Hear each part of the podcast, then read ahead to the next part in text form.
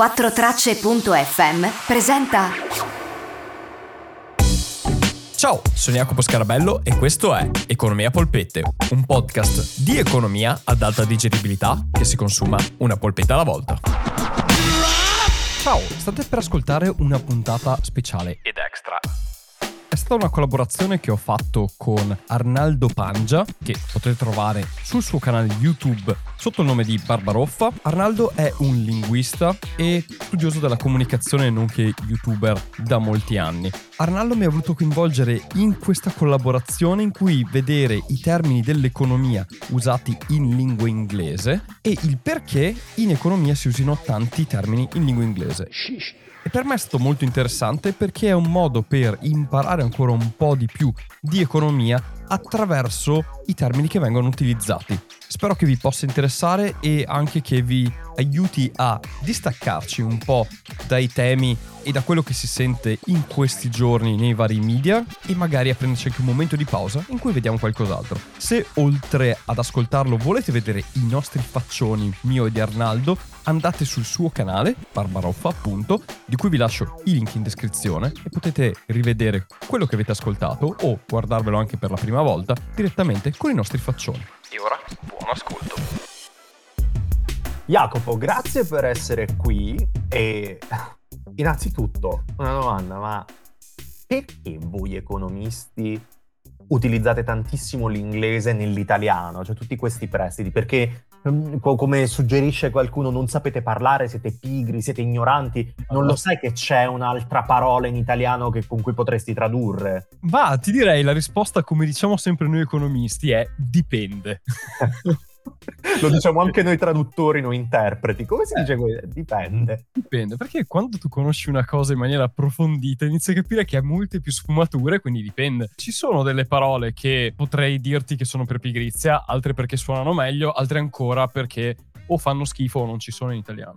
Per esempio, partendo da quella che fa schifo, fintech, mi sono ho cercato e effettivamente in italiano c'è una parola ed è tecnofinanza. Mamma mia, sembra una cosa anni 80. Magari eh, spieghiamo cosa vuol dire finanza.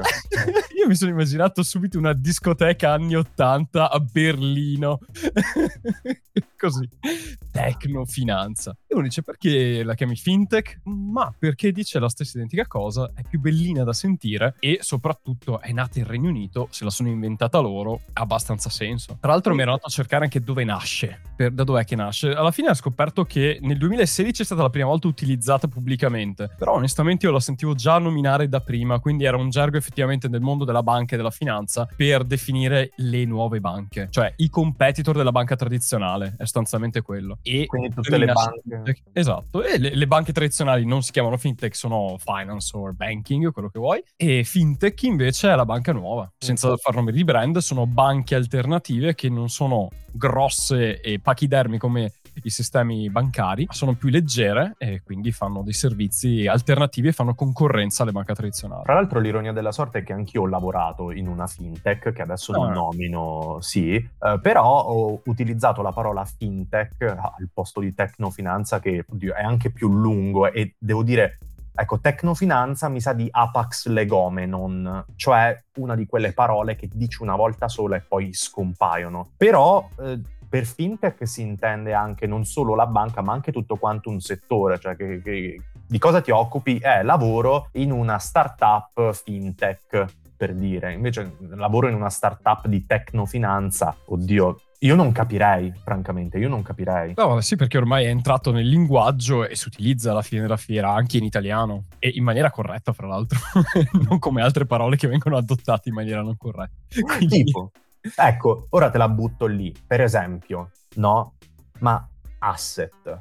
Perché sì. dici asset? Non potresti utilizzare la parola risorsa, per esempio. Allora, sì, potresti usare risorsa se vuoi intendere risorsa, però asset è molto più generico. Asset sì. è una qualsiasi cosa che genera valore sostanzialmente. Per esempio, in economia aziendale, nel bilancio, gli asset, quando tu guardi un bilancio scritto asset, sono, in italiano si chiamano cespiti E quindi il termine tecnico aziendale è cespite. Difatti, chi studia economia aziendale li chiama cespiti. Poi, quando entri nel magico mondo del lavoro, che si utilizzano molti più termini eh, in inglese, diventa così più frequente utilizzare asset e lo puoi usare senza doverti ricordare tutti i vocaboli che magari hai segregati, perché vuol dire risorsa che dà valore, sostanzialmente e usi asset. Però sì, uno potrebbe anche utilizzare cespite, se vuoi dire anche a una persona sei un, un, valido cespite per la mia azienda, puoi sì. dirglielo. Assolutamente. Così come farlo. anche tu Jacopo, sei un cespite fondamentale per questo video. Io ti ringrazio, sei, pro- sei un cespite. E grazie a te per l'invito soprattutto, quindi grazie. Mi fa piacere di essere un cespite. E neanche tu eh, mi dici a me che sono un cespite, scusa. Eh, ricambia il favore. Scusa, noi economisti ci prendiamo prendiamo i meriti e, andiamo avanti. Andando avanti, potresti venirmi incontro e, non lo so, trovare un anche qui, perché voi economisti, qua sto facendo l'avvocato del diavolo, perché voi, voi economisti, dite... Come se fossimo tutti uguali. tutti uguali voi economisti. Perché dite trade-off e non compromesso? Vedi, è molto più facile. Oddio, allora, eh, compromesso no. Va bene per determinate situazioni, ma non tutte le situazioni in cui usi trade-off. Per esempio, uh, trade-off viene utilizzato in realtà il, la traduzione che si usa in economia pura, in microeconomia, per esempio, ma anche in macro, è di costo-opportunità, perché il trade-off è anche una situazione in cui tu hai due scelte ottime, sono entrambe ottime, non è che ce n'è una meglio di un'altra e, co- e fai un compromesso. No, sono due ottime, ma hai della, un bilanciamento fra il paniere, si dice in economia, cioè la, le scelte che tu hai, che è diverso. Hai magari di solito il classico esempio, puoi scegliere fra pane, che anzi era cannoni e burro, era uno sì. stato che produce più cannoni o più burro. Burro vuol dire cibo, alimentazione, cannoni per difendersi. Non è che ci sia un meglio di cannoni o burro, sono due eh, opportunità, ma non puoi produrle tutte e due tante. E quindi c'è un trade-off, se produci più burro devi fare meno cannoni, se produci più cannoni devi fare meno burro. Questo è un trade-off, però non è che ci sia il meglio. Poi tu scegli l'allotment, non vengono neanche in mente in italiano, cioè la, la, distribuzione fra questi due a seconda di quello che ti serve. Quindi, però sai che c'è un trade-off, cioè devi rinunciare a uno per averne un altro. Quindi ecco, diciamo che sebbene ho capito, io ovviamente prima stavo facendo l'avvocato del diavolo perché mh, molto spesso gli, gli specialisti utilizzano certe parole perché ecco in quella disciplina se cambi una virgolina, se cambi l'espressione dice un'altra cosa. Trade-off è un termine ombrello che può voler significare tante cose, quindi a seconda del contesto cambia. Nel tuo caso, ecco l'esempio del burro e dei cannoni, potrei parlare di optimum, no? Le, il, un optimum, trovare un equilibrio ottimo. Ma se proprio fossimo messi spalle al muro, altrimenti se dico trade-off ci capisci di più. No? Sì, mm. sì, è però appunto per capirsi, poi alla fine si sa di cosa si sta parlando nell'ambito. Infatti la questione è un po' quella, alla fine della fiera. Ci sono dei termini che nascono anni e anni e anni fa nell'economia e negli anni 50-60 sono stati tradotti appunto trade-off era costo-opportunità. Nel mio libro di economia era tradotto costo-opportunità. Adesso che comunque l'inglese è anche più masticato perché negli anni 50-60 quanti è che sapevano l'inglese? pochi e quindi si cercava di tradurre tutto. Adesso si traduce meno anche perché diciamo che c'è più cultura anche internazionale e eh, quindi si utilizza il termine perché è un po' più completo di quello che sarebbe il termine magari tradotto in italiano che ti dà un caso specifico ma non tutti i casi che quella parola ti dà. Quindi tu e diresti quindi... che l'inglese è la lingua franca? Beh, in, in economia sicuramente perché i contratti vengono scritti internazionali sono scritti in inglese, le leggi internazionali dell'economia sono scritte in inglese e non solo dell'economia, anche i trattati internazionali meno male sono scritti in, inglese e il francese è stato spodestato anche da quello perché era il francese la lingua dei trattati internazionali politici perlomeno. Dal punto di vista economico è l'inglese ma anche la ricerca è tutta in inglese perché? Perché se io italiano faccio una ricerca e scopro una cosa figa e la scrivo in italiano, eh, la leggono quattro gatti, chi studia in Italia e per farla internazionale devo ritradurla. È un, un, doppio sforzo. Quindi la pensi già in inglese, la studi già in inglese, la divulghi già in inglese. Perché è tutto, è anche economia, anche quello. Gli esseri umani fanno economia in tutto, in sì. quello che fanno. Infatti si parla di economia linguistica, il minor sforzo cognitivo possibile con la massima resa. E a tal proposito, broker, la parola broker, com'è che possiamo tradurla? Penso che sia intermediario la parola più, più però effettivamente eh, intermediario è tutto e niente. Intermediario è anche una... So- cioè, intermediario eh, viene utilizzato per tantissime cose. Broker sai che è eh, in un determinato ambito. È proprio Eh, quello. Sì, Così poi è- in realtà si può usare, c'è il broker del eh, assicurativo, eh, che è quello che ti vende le assicurazioni, che anche lì secondo me è un po' improprio, però va bene, o il broker di mutui, uguale. però Diciamo effettivamente storicamente il broker è quello che sta in, eh, come si chiama? in borsa, proprio nel Mm. floor, che si chiama floor, non è che lo chiami piano quando parli del floor di una borsa. Mm,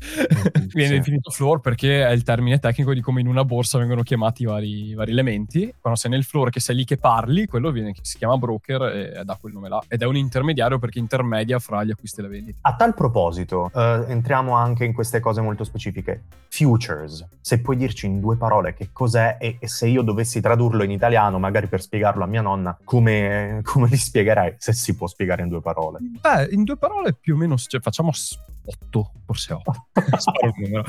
Eh, I future sono contratti derivati sui prezzi futuri di un bene, di una commodity, nel più le volte, però di un bene. Salve, sono qui per fare una puntualizzazione a quello che ho detto. Ho detto che i derivati si possono fare sulle merci e sulle commodities. Ecco, si possono fare anche sulle valute e su cosa? Sulle azioni.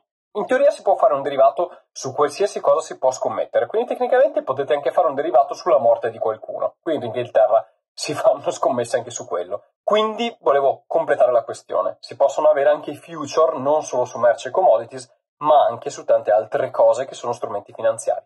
E basta, tutto qua. Ciao ciao! E di conseguenza questo è, quindi future tu sai che intendi la locuzione contratto derivato sui prezzi futuri di un bene. Mhm. Se tu dici future lo sai già, cioè non c'è una parola italiana che traduci futuri, la Mhm. tradurresti con la locuzione. Più lunga, però. Sì, è più lunga e poi appunto facendo economia linguistica si sceglie la parola singola e poi fra gli addetti ai lavori quando tu usi un gergo che sai tutti di cosa stai parlando, non stai lì a perdere tempo a fare questi grandi discorsi, ma vai al sodo dicendo determinate cose e sai di cosa stai parlando, perché non parli con l'uomo della strada, mettiamola così, ma stai parlando con qualcuno che sa di cosa parli. È un po' come quando io vedo i tuoi video in cui usi termini tipici da linguista, tu li spieghi, se tu parli con un linguista non devi spiegarli, a me sì, però non è che quando parli per la strada poi ti metti a, a- a usare gli stessi termini, uguale in economia. Diciamo Cioè, che se c'è bisogno di tradurre futures in italiano, probabilmente stai parlando di una persona che anche in italiano non sa cosa sono. Esatto, in quel caso là devi proprio definirli di nuovo, quindi li ridefinirei, sono dei contratti derivati, uno ti dice, e cos'è un contratto derivato? Un contratto derivato.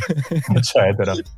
Però è esattamente così. E il fatto Ecco. è che forse in eh, l'eco- l'economia eh, se ne parla tanto anche fuori da chi è detto ai, ai lavori, i termini vengono traslati fuori, a volte anche in maniera impropria, Mm. da- dai giornali o da- dalla televisione, vengono utilizzati i termini un po' per sciacquarsi la bocca, un po' per se fare i prezzolati, vogliamo, se vogliamo, e, eh, ed escono da- dal suo settore gergale, che ha senso quando ne parli lì, quando ne senti fuori, anche a me fa ridere sentire molte frasi con molte parole in inglese a casaccio.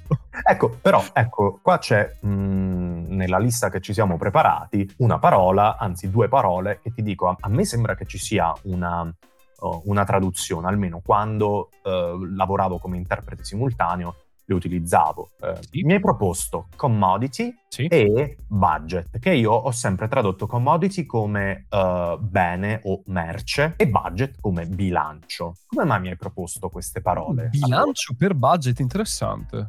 Ecco, Mm. per esempio, partendo da budget, che hai detto bilancio, eh, cercando effettivamente traduzioni, quello dico è per comodità. In, in- in azienda, nelle imprese che siano italiane o estere, si parla di budget quando si fa, sto dicendo un forecast.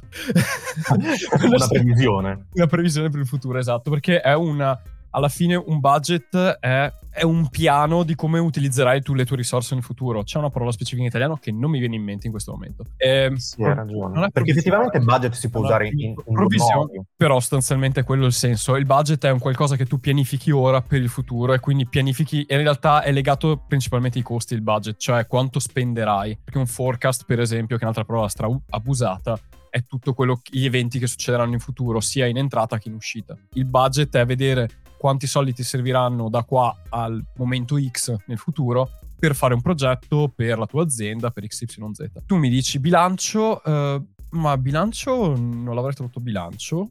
Può Mhm. essere utilizzato anche come bilancio in alcune circostanze, però per come viene usato all'interno di un'azienda sì, è più una previsione del, del futuro, della gestione un costi. No, capisco, non è sempre un bilancio. Alle volte il budget è di N euro, non sforate il budget. Mentre Esatto. invece il bilancio è quando a fine mese tiri, tiri tutto quanto, the budget is positive, il bilancio è positivo. Quindi Sì. effettivamente anche qui termine ombrello potrebbe non Esatto. essere Sì, perché poi effettivamente budget in inglese io l'ho sempre utilizzato per fare appunto una pianificazione dei costi futuri, non Mhm. per dire il tuo budget è questo, perché direi this is your allowance, cioè ti dai un allowance Ah. a qualcuno eh, più che un... però in italiano sì si usa budget per dire questo è il tuo limite, però non Mhm. sia un allowance. E per commodity perché non bene o merce? Ma in realtà perché per termine tecnico proprio della finanza, soprattutto quando si parla appunto di future o si parla di, di investimenti, le commodity sono un termine ombrello sotto cui stanno tante cose.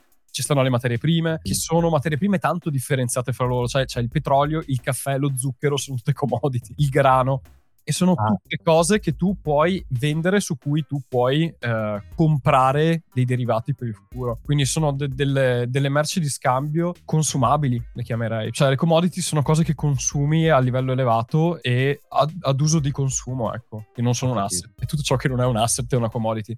Anche in, eh, all'interno di un'azienda una commodity sono dei costi che tu hai, cioè sono le cose che ti servono anche di manutenzione di un asset o eh, sono gli acquisti che un'azienda fa, è una commodity, cioè sono dei soldi che tu butti via sostanzialmente via, che ti servono per andare avanti le cose ma non ti danno un valore aggiunto, servono e vengono usate. Quindi è quello il senso, è un bene che però viene consumato e non ha un valore se non quello del suo consumo. Ho capito. Quindi no- non un cespite, eh, tanto per Non un cespite, non un asset, esatto. Adesso andiamo in una parola ovviamente straabusata adesso, tutti ne parlano, però anche qui come lo traduci in italiano non lo so. Blockchain. Eh, questo mi sono interrogato anch'io. Catena blocco? Non lo so, non lo so. Alla fine blockchain vuol dire cate- blocco catena, quindi alla fine sarebbe eh, una catena di blocchi, però appunto vai a una locuzione, ma uno dice catena di blocchi di cosa? Invece blockchain nasce così, sai che così, per altre robe è attaccata, quindi è proprio una parola che sta nata come unione e vuol dire quella cosa là. Eh, quindi è secondo me intraducibile, eh, non ha neanche senso provarci. No, certo, per l'amor del cielo, con le spalle al muro, se si instauraste un regime dittatoriale, com- come, come succede sempre nei regimi dittatoriali, che mi punta la pistola alla testa e dice non usare parole in inglese, il modo si, si trova. Cioè, voglio dire, Topolino al posto di Mickey Mouse, per l'amor del cielo, il modo si trova. Però Certo, certo. Beh, ma è anche come le mosse dei Pokémon alla fine, che sono robe in... cioè pi- pistola acqua, che voglio dire che è water gun in... Tra l'altro, anche lì eh, ci sono tantissime cose interessanti sulle mm, errori di traduzione nelle mosse dei Pokémon. Magari potrebbe essere un, un nuovo video, una nuova proposta, magari lo scriveranno qui sotto nei commenti. Ultimo, ma non per importanza, una cosa, un, cos'è un acronimo? Aiutami, Jacopo. Sì, un acronimo. È strabusato, fra l'altro, per chi parla e, e- e- bazzica nel mondo della finanza. eh, che sono EBIT ed EBITDA. eh, che sono... C'è un corrispettivo in italiano, che sono il ehm, reddito operativo per l'EBIT e il MOL, quindi margine operativo lordo, per l'EBITDA. Salve di nuovo. E no, in realtà si dice risultato operativo. Non so cosa mi sono fumato, perché ho detto reddito per tutto il resto della conversazione, ma si chiama il risultato operativo, l'equivalente all'EBIT in italiano. Tant'è. L'unico problema è che io, uno, mi confondo sempre reddito operativo e MOL perché non sono molto chiari. Tra margine operativo lordo e reddito operativo, dici, ok, grazie per l'informazione. Cioè, devi, devi conoscere bene, devi ri- io devo, devo ripassarmelo, sono abituato a chiamarli EBIT ed EBITDA, che è un acronimo. Qua molto più facile di come l'abbiamo chiamato in italiano da ricordare, perché EBITDA è Earnings Before Interest and Taxes. Quindi tu prendi gli earnings che sono gli utili di una società, dici Mm. before, quindi ci vai a riaggiungere le tasse e gli interessi che si pagano attivi e passivi. Poi la somma algebrica hai trovato l'EBIT. Dall'altra parte il risultato operativo. Cosa intendi per risultato operativo, sant'Iddio? Cioè, devi sapere di cosa si parla. Dall'altra parte, anche se non sai, vai su un conto economico e vedi earnings, che è l'ultima voce, before interest and taxes, fai un salto indietro, ci aggiungi le tasse, ci aggiungi gli interessi o li togli, se erano attivi, e, e ti trovi l'EBIT. L'EBITDA è un passo ancora più indietro che è Earnings Before Interest Taxes depreciation and, and amortization. Quindi prima dei deprezzamenti svalutazioni e, ammort- e, e ammortamenti. Beh, devo dire che l'acronimo in inglese spiegato è più chiaro perché io che non sono un economista, ho fatto un esamino da sei crediti di economia generale e mi è piaciuto tantissimo, infatti chi lo sa magari sarà qualcosa di economia, però devo dire l'acronimo spiegato quando me l'hai detto earnings before taxes, cioè before taxes in italiano vuol dire uh, lordo. Lordo, esatto. Lo stipendio before tax perché è prima che togli le tasse, poi netto è after tax. Quindi esatto cioè quanto guadagni prima delle tasse e di che cos'era l'altra cosa? Interessi. E, e interessi. Cioè effettivamente come lingua franca l'inglese um, fu- cioè, sta funzionando ecco. Uh, diciamo solo che basilarmente parlandola è più facile rispetto a imparare un'altra lingua più articolata anche grammaticalmente. Poi anche l'inglese è difficile imparare beh lo sai sì. meglio di me saperlo bene fatto preciso che non lo sanno neanche gli inglesi è molto difficile. Però come lingua comune è facile un po' per tutti impararlo piuttosto che impararsi, che ne so, l'italiano, il francese, il tedesco, che sono più articolati. Poi comunque ci sono anche lingue, tipo il francese e il tedesco, che sono usate per altre cose. Penso in filosofia, il tedesco eh, diciamo che è molto più presente, perché ci sono stati grossi filosofi che hanno inventato parole, neologismi in tedesco, che in tedesco avevano senso, se li traduci lo perdi, e quindi un filosofo te la dice in tedesco quella parola. Cioè, certo. Cioè l'Ubermensch di Nietzsche, per buttarne una banale. Puoi dire anche oltre uomo, ma il significato di Ubermensch è molto più complesso. Certo, Weltanschauung che non è solo la visione del mondo, è molto di più, è tutto un altro, un altro concetto. E comunque sì, siamo anche in economia, per esempio, ci sono delle parole che derivano dal giapponese perché eh, c'è un filone che è quello della Lean, che è in inglese Lean Production, ma l'hanno inventato i giapponesi, l'hanno chiamata loro Lean, però tutte le parole chiave sono in giapponese. Poi si parla di Kanban, che è una parola giapponese, si parla di... com'è che è l'altra? Taizen. Taizen, esatto. Mm. eh, che sono tutte parole giapponesi perché hanno un significato molto più complesso in giapponese e le tieni così. E quando te li insegnano ti fanno un'ora di spiegazione su cosa vuol dire Kanban, un'ora sul Tenzen, poi le usi, non è che devi ogni volta fare la locuzione di due ore per spiegare cosa stai facendo. Un'ultima domanda e poi ti lascio andare, ma potrei continuare questo discorso all'infinito. Da economista, che quindi sai cosa succede quando si importa, si esporta. Cosa pensi quando senti dei parlanti dell'italiano che sono così spaventati dall'importazione selvaggia di parole prese in prestito dall'inglese verso l'italiano. Non pensi che possa avvenire una svalutazione della lingua, un'inflazione delle parole di radice italiano o qualcosa del genere? Boh, io, vabbè, questa è una visione filosofica più che altro, però secondo me è sempre un valore aggiunto quando metti qualcosa di nuovo. Anche perché le persone più colte sono quelle che parlano poppando parole di, di varie lingue di solito. Poi c'è sicuramente anche chi non è colto che le butta dentro senza sapere cosa vogliono dire. Però, secondo me, non è il problema la lingua. Se è vero che magari ci può essere eh, meno approfondimento approfondimento, se vogliamo, da parte di molte persone della lingua stessa e della propria lingua, ma il problema non è perché è arrivato l'inglese a semplificare le cose, secondo me. E anzi è un, è un, di più, perché ci sono alcune parole inglesi che hanno un significato più pieno di quello che ce l'hanno in italiano. Perché non usarle? E per me è stato molto utile, per esempio, il fatto che si utilizzassero tante paroline in inglese qua e là per iniziare a imparare l'inglese mm-hmm. e per uscire anche dai confini dell'Italia. Io capisco la paura per una lingua straniera, eh, perché è, è, normale, ogni paura è irrazionale, è normale che ci sia, però l'Italia è un paese di 60 milioni di abitanti, se ci fermiamo solo all'italiano comunichiamo solo fra di noi e non, non, ci espandiamo e non cresciamo neanche culturalmente. Gli stessi latini erano, uh, avevano contaminazioni greche e viceversa. La lingua è in costante evoluzione ed è il bello della lingua, credo. Cioè, è il bello dell'economia, cioè tutte le risorse sono in costante evoluzione. Jacopo, io ti ringrazio veramente tanto per questa bella chiacchiera. Mm, il video è risultato più lungo di quanto pensassimo, però era un... Non è volato, sembravano 5 minuti. Sì, e questo è stato per me un esperimento di, di, di fisica quantistica, perché 5 minuti, no, 23. 20. Esatto. grazie Jacopo. E grazie a te veramente per avermi invitato.